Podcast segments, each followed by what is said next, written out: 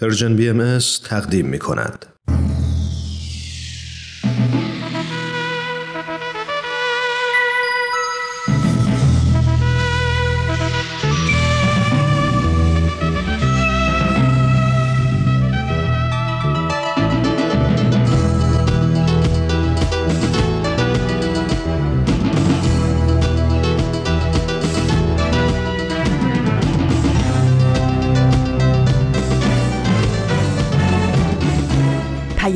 دوست. برنامه ای برای تفاهم و پیوند دلها.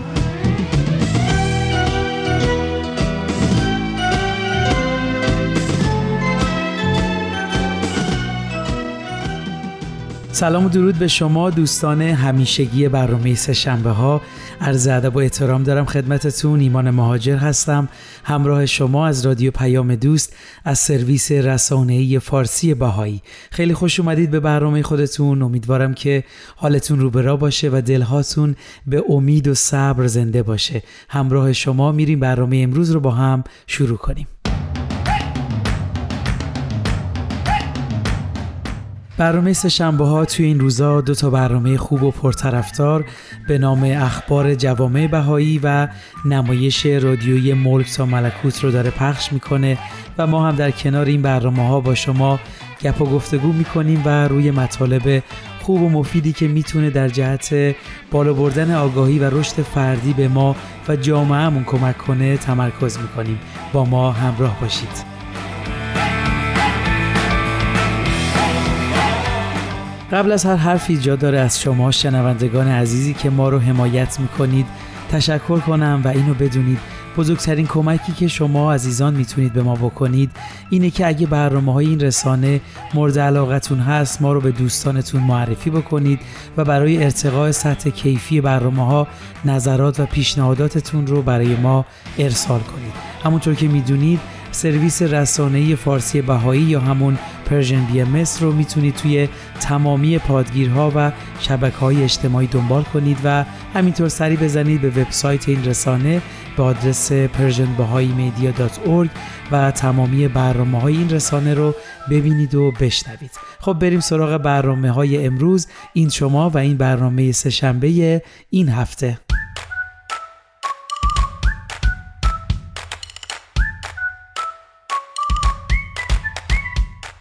امروز شنبه هشتم اسفند ماه 1402 خورشیدی مطابق با 27 فوریه 2024 میلادیه هفته پیش اگه یادتون باشه می‌خواستم یه موضوعی رو براتون تعریف کنم که روز جهانی عدالت اجتماعی بود و نشد بهتون بگم.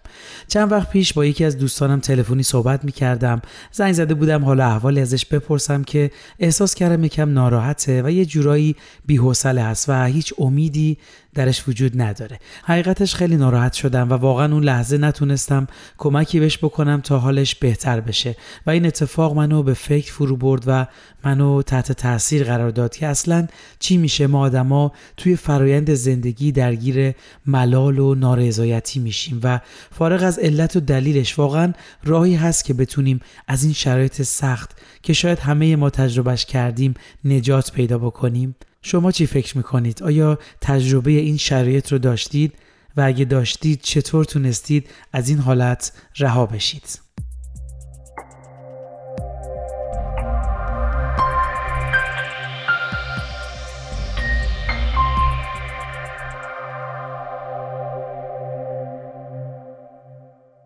خب دوستان خوبم همچنان شنونده ما هستید با برنامه سه شنبه ها.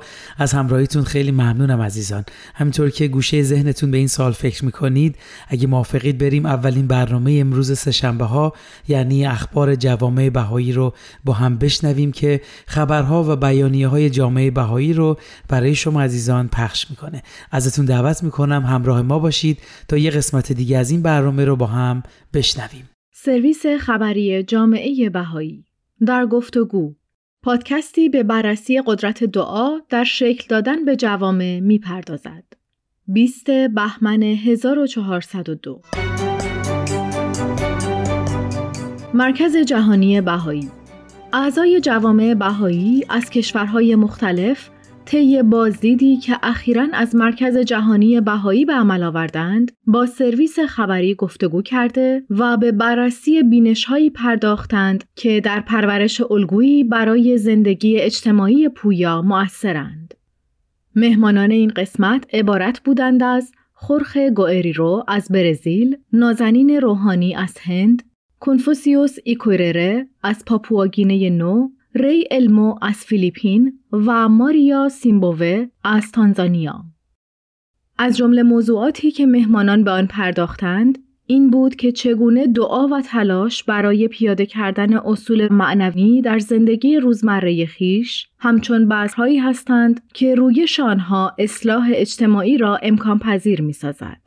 آقای علمو گفت وقتی اعضای خانواده با هم دعا می‌خوانند پیوندهای درون آن خانواده تحکیم میگردد او در ادامه توضیح داد که در این خانواده ها مشورت به ابزاری ارزشمند برای تصمیم گیری جمعی و رفع نیازها تبدیل می شود. وی خاطر نشان کرد از خصیصه های بارزی که به طرز فضاینده ای در تعاملات بین اعضای چنین خانواده هایی بروز می‌یابد، تواضع و فروتنی هرچه بیشتر آنان نسبت به یکدیگر است. آقای ایکورره توضیح داد هنگامی که خانواده ها در کنار هم به تلاوت دعا و نیایش می‌پردازند این امر باعث برونگرا شدن آنها شده و در نتیجه تمایل بیشتری میابند تا به نیازهای گسترده تر محله ها و روستاهایی که در آن ساکن هستند بپردازند. او همچنین گفت به تدریج از تلاوت دعای صرف به این نقطه متعالی می رسیم که از خود بپرسیم چه کاری می توانیم برای جوامعمان انجام دهیم. این گفتگو نشان داد در مناطقی که روحیه نیایش از سطح خانواده فراتر رفته و دامنه آن به محیطهای جمعی می رسد، دوستان و همسایگان ساکن این مناطق نیز شروع به تأمل درباره پیشرفت مادی و معنوی جوامع خود می کنند که این امر اغلب منجر به پیدایش ابتکار عمل در راستای اقدامات اجتماعی می شود. در این مسیر همزمان که افراد با پیشینه های مختلف در تلاش برای دستیابی به اهدافی مشترک گرد یکدیگر میآیند موانع و تعصبات دیرینه جای خود را به درک جدیدی از وحدت در عین تنوع می دهند.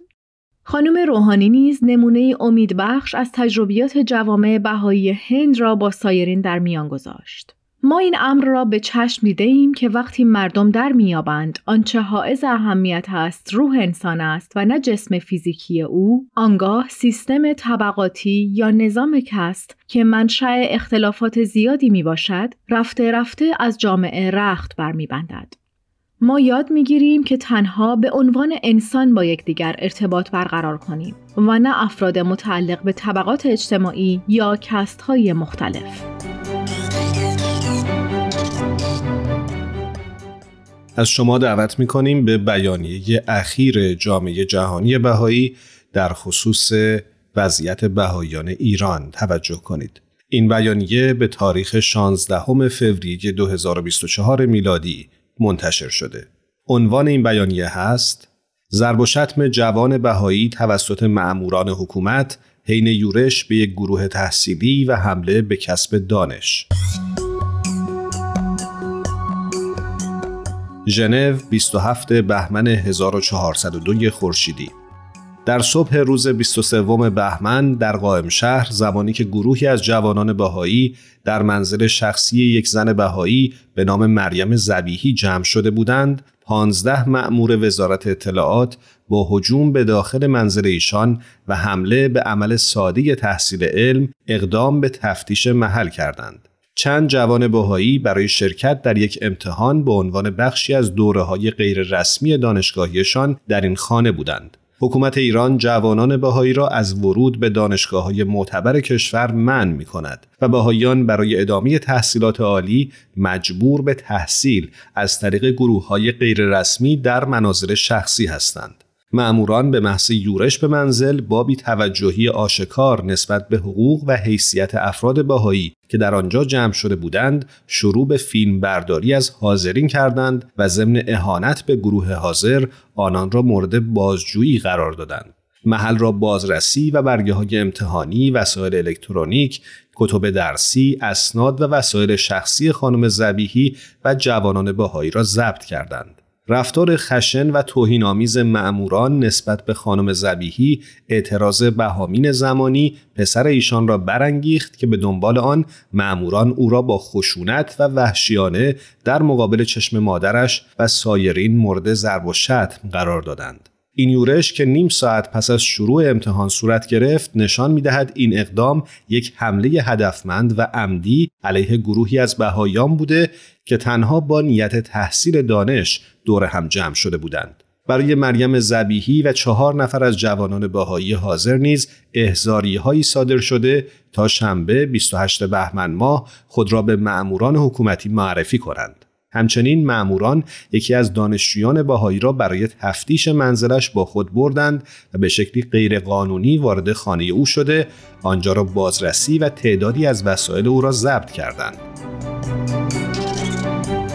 سیمین فهندج نماینده جامعه جهانی بهایی در سازمان ملل متحد در ژنو گفت تصور کنید یک روز صبح به جای جمع شدن در کلاس درس که 45 سال به دلیل مذهبتان از حضور در آن من شده اید در منزل شخصی برای شرکت در امتحان حاضر شوید سپس مأموران حکومت به آن منزل یورش برده شما را مورد ضرب و شتم قرار داده و دستگیر کنند و همه اینها تنها به دلیل تحصیل کردن یا تلاش شما برای دنبال کردن رویاهایتان و داشتن حرفه و شغلی باشد. همه همسالان شما در حال تحصیل در مؤسسات معتبر هستند در حالی که شما به تحصیلات غیررسمی در اتاقهای نشیمن و آشپزخانه ها بسنده می کنید. با علم به اینکه ممکن است حتی نتوانید در رشته انتخابی خود کار کنید چون هیچ مدرک رسمی نخواهید داشت. و تصور کنید که علیرغم تمام این مشکلات صبح آن روز آزمونتان را آغاز می کنید در حالی که فکرتان متمرکز بر کارتان و قلبتان متوجه آینده است. ولی در عوض توسط حکومتی مورد ستم و ارعاب قرار می گیرید که شما را به دلیل تعصبات مذهبی جاهلانه سرکوب می کند. تعصباتی که اجتماع ایرانی را برای نسلها مخدوش کرده و به آن آسیب رسانده است. و تصور کنید این ماموران که برای حکومتی کار می کنند که باید شما را محافظت کند نه مجازات دوستانتان و خانواده های این افراد را که نسبت به آزار و اذیت همکیشان بهایشان عکس نشان دادند مورد ضرب و شتم قرار دهند. خانم فهنده افسود اگر شما بتوانید تمام این موارد را تصور کنید خواهید توانست به ماهیت وحشتناک اتفاقی که برای این گروه از دانشجویان بیگناه باهایی رخ داده پی ببرید.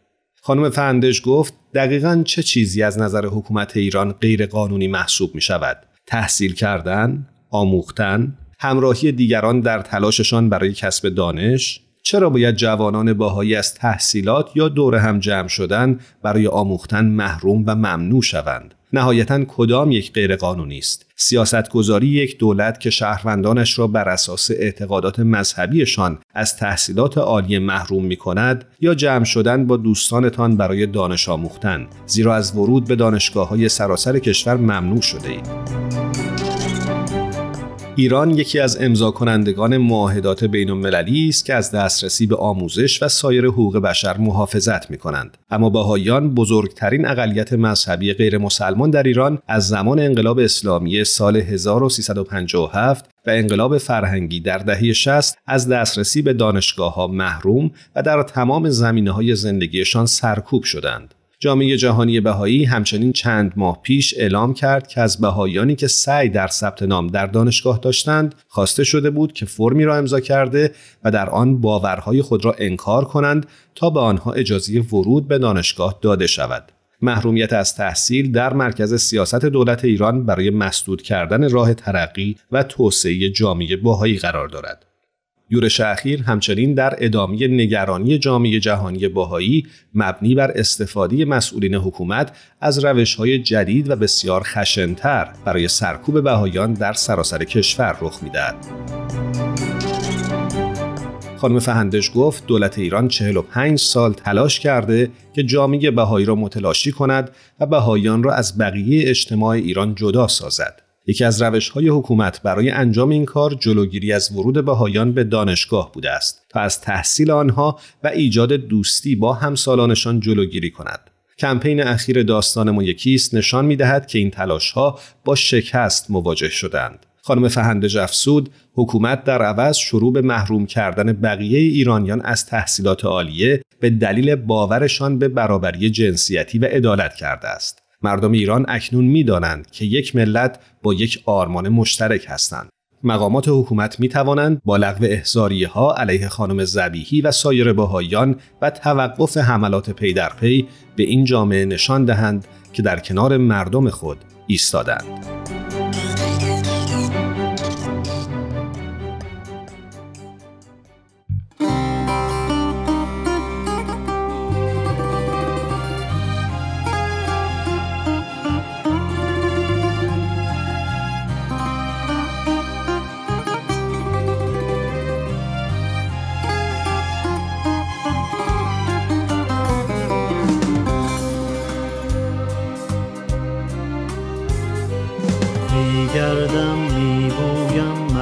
حضرت را. ای ایران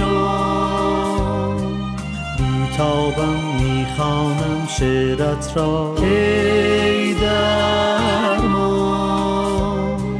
میخندم میرقصم از شوقت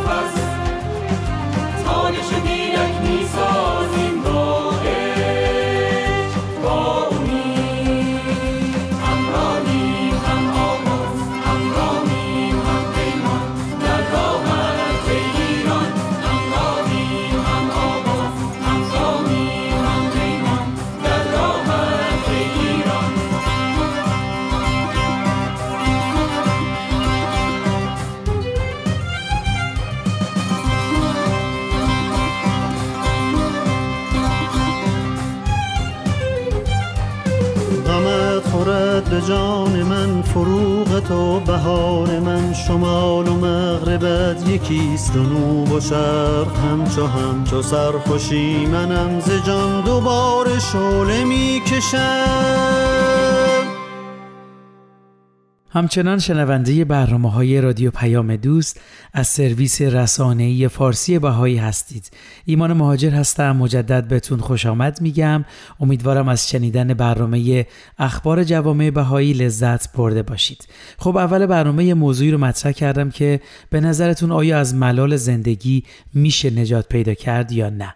واسه این موضوع به مقاله‌ای برخوردم که خیلی جالب به این مسئله می‌پردازه و سعی می‌کنم خیلی خلاصه امروز با هم مرورش بکنیم یه فاصله کوتاه بگیریم و برگردیم Bye.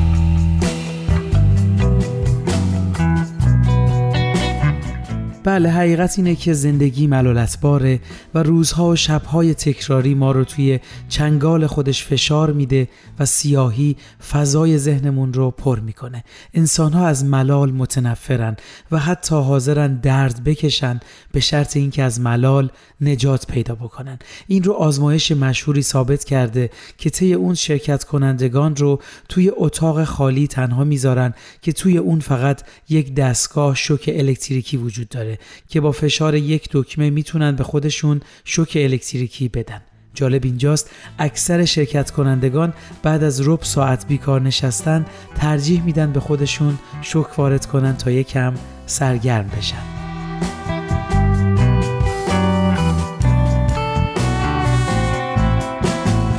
خب فکر می‌کنم شما هم مثل من همین فکر رو کردید که اگه توی این شرایط بودید چه کار می‌کردید؟ من که جز همون دسته بودم که به خودم شک می‌دادم. خب در ادامه مقاله اشاره میشه که اگه به نقطه ای رسیدیم که به نظرمون هر روز مثل روزهای قبلش هست و کارها و تفریحات و رابطه هامون دیگه لذتی برامون نداره حالا چه کار می‌تونیم بکنیم؟ بله فرهنگ امروز برای این سوال جواب ساده ای داره. فرار کن. زندگی قبلیت رو دور بریز و برو سراغ چیزهای جدید.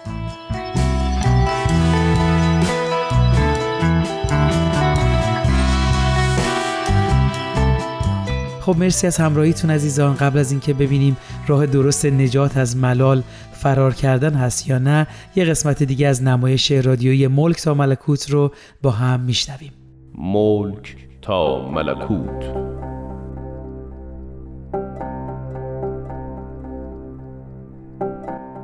بر اساس کتاب بدایع الاثار و منابع تاریخی دیگر.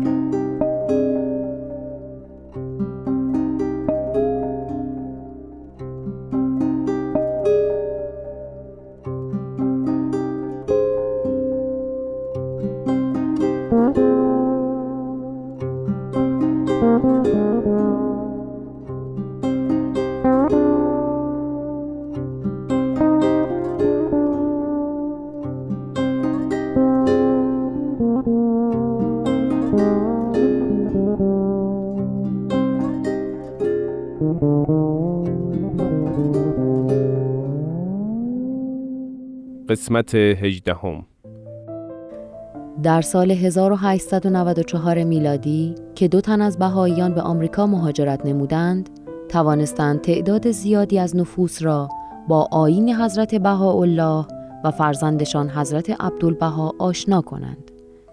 رفته رفته با تلاش پیروان و مؤمنین جدید در آن خطه، دیانت بهایی منتشر می شد و در این میان آقای ادوارد گتسینگر و همسرشان لوا سهم قابل توجهی داشتند.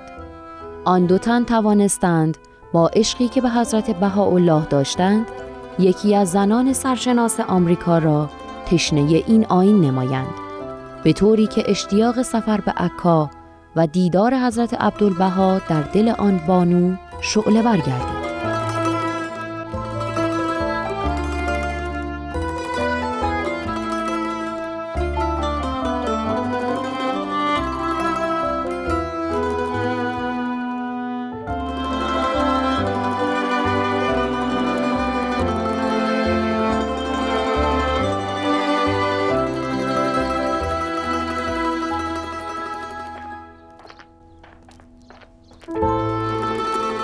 پس راهی پورت سعید هستی هیدر علی.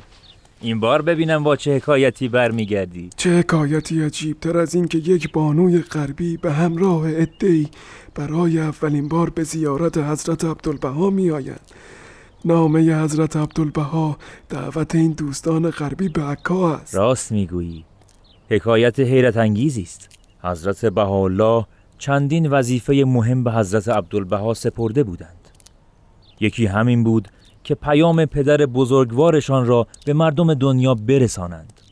حال که در زمان حیات حضرت بهاءالله بهاییان در شرق از مصر تا چین از روسیه تا هندوستان وجود دارند باید اکنون این تعالیم اعظم در قارات اروپا و آمریکای شمالی هم پذیرفته شود. می بینم که اینجا پر از زائر و شیفته منجی عالم بشریت خواهد این یک پیروزی عظیم است. و چقدر جناب محمد تقی منشادی را شاد می کند او که از جوانی از ایران آمده بود تجارت کوچکی در حیفا راه انداخت. با آن قلب پاک و صادقش همیشه مورد اعتماد بود و این سالها تنها واسطه ارسال و دریافت نامه ها شد. و چه تعداد از زائرین را با مهر و محبت در خانهش پذیرایی کرد و می کند حضرت بهاءالله نگهدارش باشد. خب میرزا محمود. از اینجا دیگر باید جدا شویم. برو به سلامت. خیر پیش. سلامت باش. خدا نگهدار. در سال 1898 میلادی بود که حضرت عبدالبها این دوستان غربی را به عکا دعوت فرمودند. شب اول کالاسکهی فرستادند تا بعضی از آنها را به منزل خودشان در عکا بیاورند. در آنجا به گرمی احوال پرسی و خوش آمدگویی کردند. چهره ایشان قلب مدعوین را به هیجان آورده بود. چشمان آبی روشن ایشان در نور شم می درخشید. در حالی که زائران به دلیل حکمت لباس راهبه های مسیحی بر تن داشتند ایشان عبای سفید همیشگی و ساده خود را پوشیده بودند. قدرت محبس ایشان از شخصیت شکوهمند و در عین حال خاضعشان تابان و نمایان بود.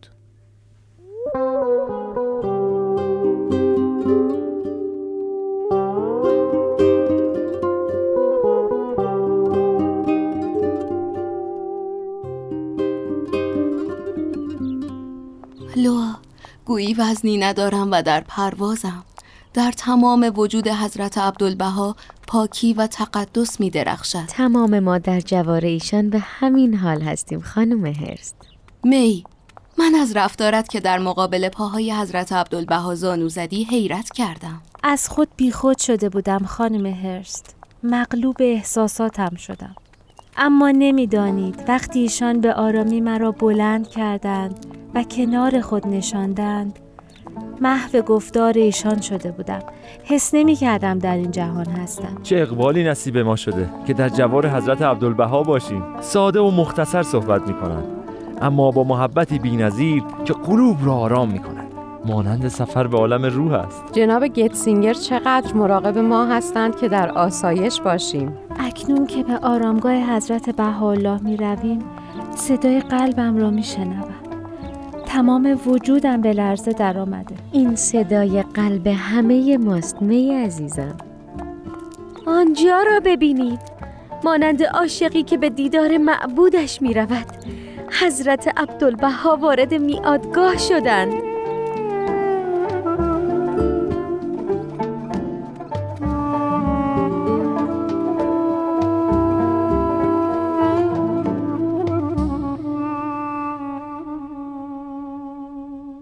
چه ایامی را گذراندیم دوستان؟ از همه برایم پر اهمیتتر روزی بود که می عزیز بیمار شد و قرار بود به کوه کرمل برویم. خیلی حیرت کردم که به خاطر بیماری می به مؤمنان حاضر فرمودند امروز جلسه ای بر کوه کرمل نخواهیم داشت. بسیار از خودم خجالت می‌کشم و از شما پوزش می‌خواهم. این چه صحبتی است می عزیز؟ مگر نفرمودند یکی از حبیبان الهی را نمی توانیم تنها بگذاریم و بیمار را رها کنیم؟ همه ما آموختیم محبت و مهربانی دلسوزی و شفقتی را که هر فردی شایسته آن است بالاتر از هر چیز قرار دهیم. و ما هرگز تا قبل جلسه یا مهمانی را در چنین مواقعی لغو نمی کردیم حقیقتا رفتار و منش حضرت عبدالبها چون معلمی الهی هر لحظه آموزشی را همراه دارد. حضرت عبدالبها با زائرین در سرا منتظر شما هستند. بفرمایید. برویم که بیتاب بیاناتشان هستم. برویم. بفرمایید. تمنا می کنم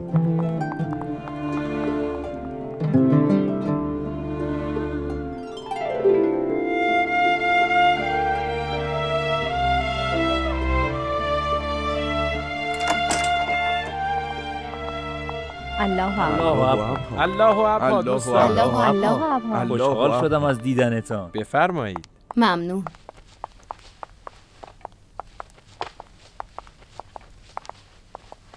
آن روز وقتی حضرت عبدالبها با زائران نشسته بودند پرسیدند آیا همه اینجا هستند یا خیر؟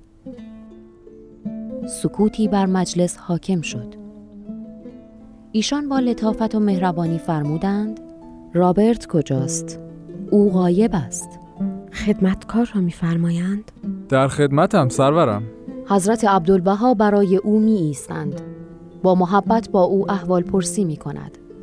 از رابرت که یک خدمتکار بود خواستند که با بقیه بنشیند و رابرت با شادی از این توجه که تاکنون لمس نکرده بود کنار باقی زائران می نشیند و ایشان با این اعمال نشان دادند که تنها به آنچه شخص در قلب خود دارد علاقه مندند و هرگز به رنگ پوست و شغل یک نفر توجهی ندارند. لوا هیچ نمی‌خواهم محضر حضرت عبدالبها را ترک کنم و به خانه خود بازگردم. به این مکان زنجیر شدم برای من هم فکر ترک کردن ایشان سخت است. حضرت عبدالبها که راز قلوب آنها را از نگاهشان آگاه شده بودند با لبخندی مهرنگیز فرمودند من همیشه با شما هستم زنده باشم یا نباشم تا پایان با شما هستم و هرچه ایمان شما قوی تر باشد قوا و مواهب شما افزون تر خواهد بود. این است میزان. این است میزان. این است میزان. حال به اروپا و آمریکای شمالی بروید. شما انواری هستید که باید منتشر شود. شما انواج آن بحر هستید که موج به عالم خواهد زد. به یکدیگر محبت کنید به همان قسم که من به شما محبت دارم. به یکدیگر به چشم کمال بنگرید.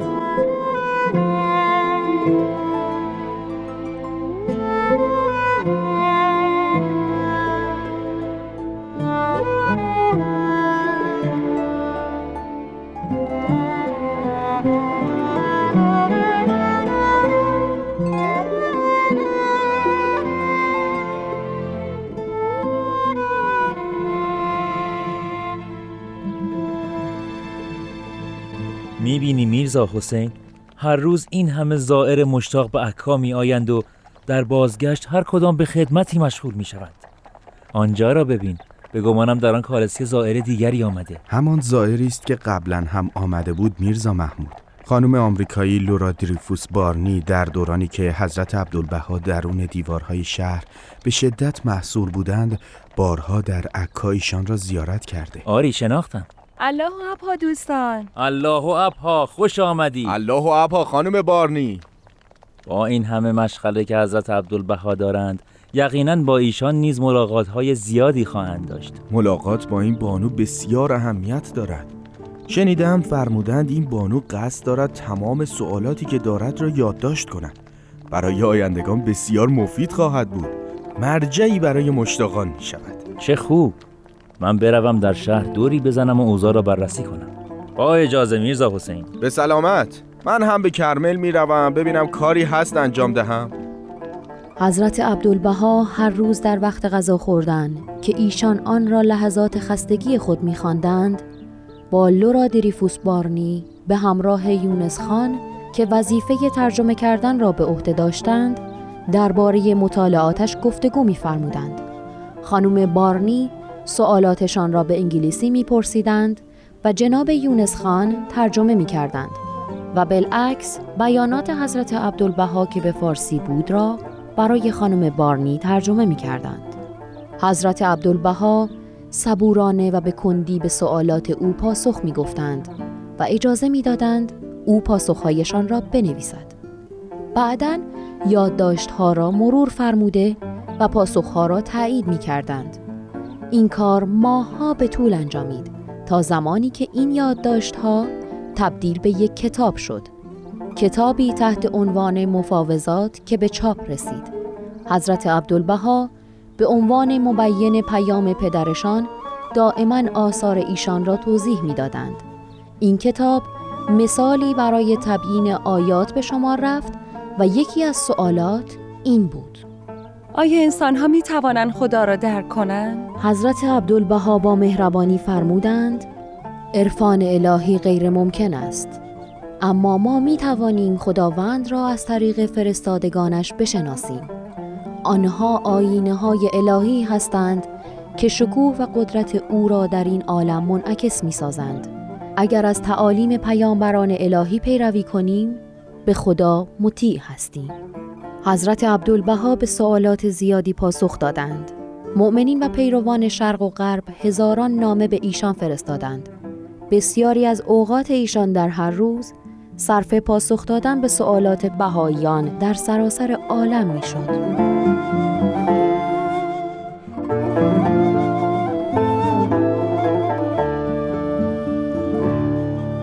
الله ابها دوستان. الله ابها رسیدن به خیر جناب حیدر علی. الله خوش آمدید. خوش آمدید بفرمایید.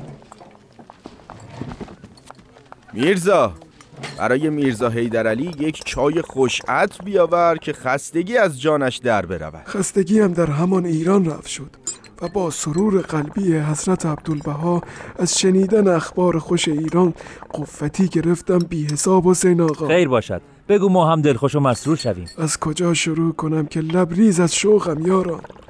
تحت هدایات حضرت عبدالبها جوامع بهایی در ایران چه که به دست نیاوردند.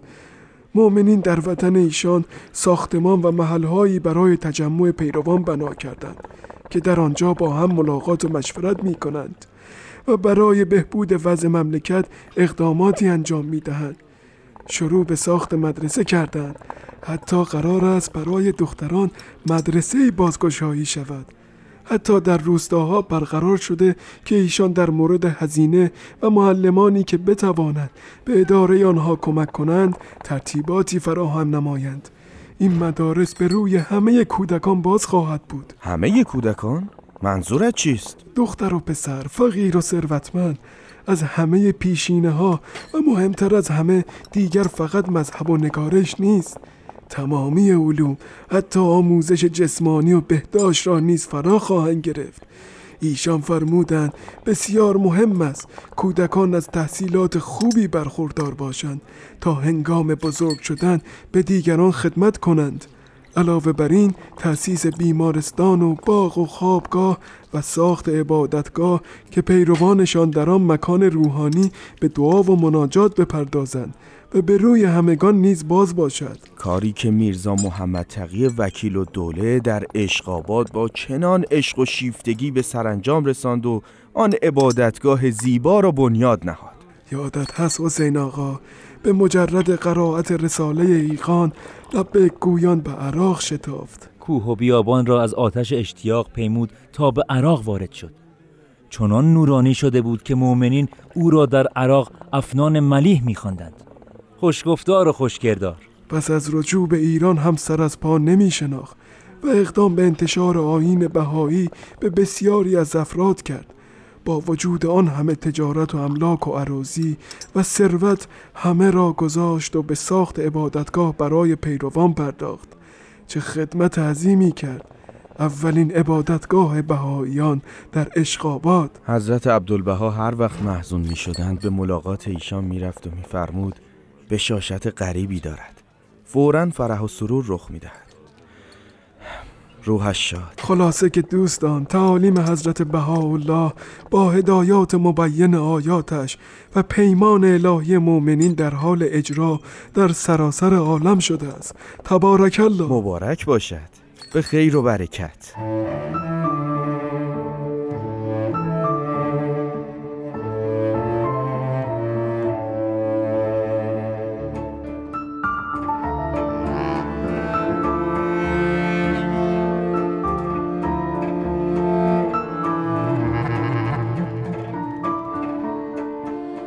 شنوندگان عزیز به پایان قسمت دیگری از نمایش رادیویی ملک تا ملکوت رسیدیم. ادامه این داستان را در قسمت بعد از پرژیم بی ام خواهید شنید.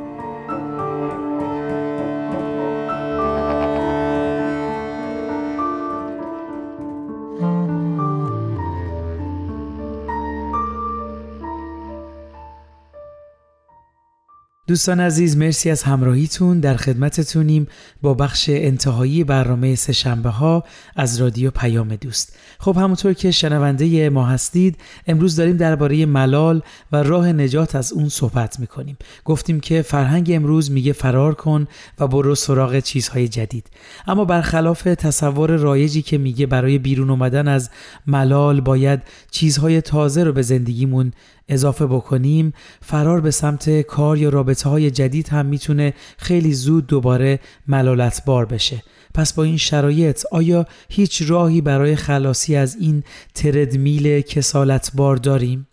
یه فیلسوف مشهور دانمارکی میگه ملال رو نمیشه با پیدا کردن زندگی جدید درمان کرد. برعکس ملال فقط با عمیقتر شدن توی زندگی که همین الان درش هستیم تسلی پیدا می‌کنه. این فیلسوف میگه وقتی زندگی تیره میشه نیازی نیست به بیرون نگاه کنی. باید درونت رو دریابی و وقتی اولین بار احساس زندگی ملالت بار رو کردی نشونه این هست که دنبال شادی های جدیدی میگردی.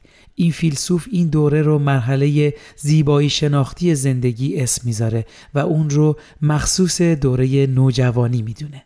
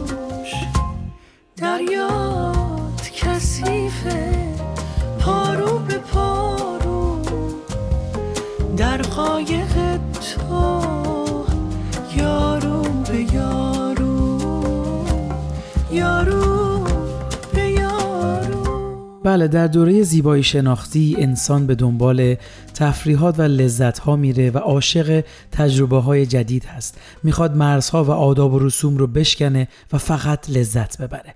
اما برای اکثر انسان ها این دوره گذراست و بعد از مدتی خودش ملال آفرین میشه. تا جایی که از خودمون می‌پرسیم همش همین بود؟ اینجاست که وارد مرحله اخلاقی زندگیمون میشیم. توی این مرحله تعهدات بلند مدت و رابطه های عمیق و پایدار رو میپسندیم. این مرحله عمیقتر و بهتر هست ولی باز هم ای رو خسته و ملول می‌کنه.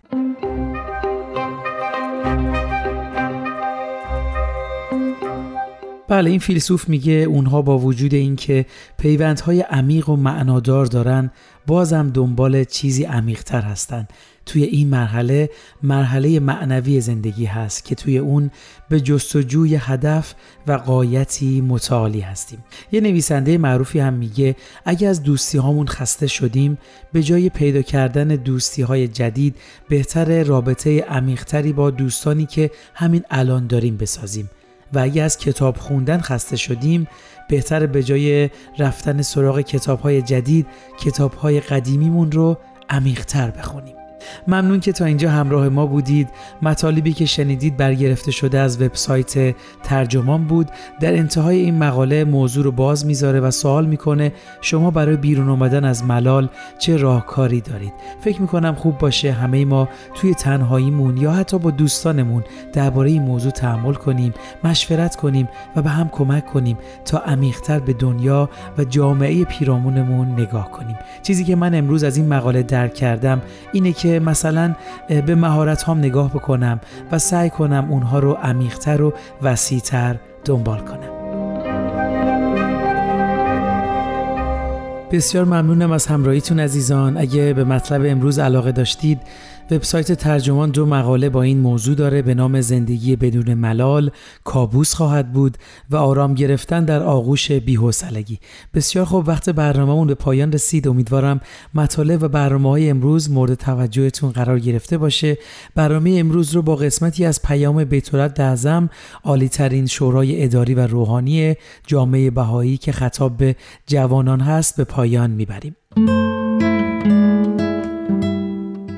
شما جوانان غیور مهدمرالله به خوبی واقفید که رسالت مقدس شما آن است که در حلقه اطرافیان چون مشعلی فروزان نور امید بیفشانید. در بین مردمان پیک مهر و محبت و دوستی و الفت کردید. در جمع هموطنان نماد صبر و تحمل و عفو و بخشش و اطمینان خاطر شوید و از همه مهمتر پیشگامانی فعال در آن فرایندی باشید که قابلیت و ظرفیت خدمت را افزایش می دهد اتحاد و اتفاق را استحکام می بخشد و به کسب بینش و مهارت‌های لازم برای کوشش در جهت استقرار مدنیتی جهانی و بهبود شرایط مادی و معنوی جوامع بشری کمک می نماید.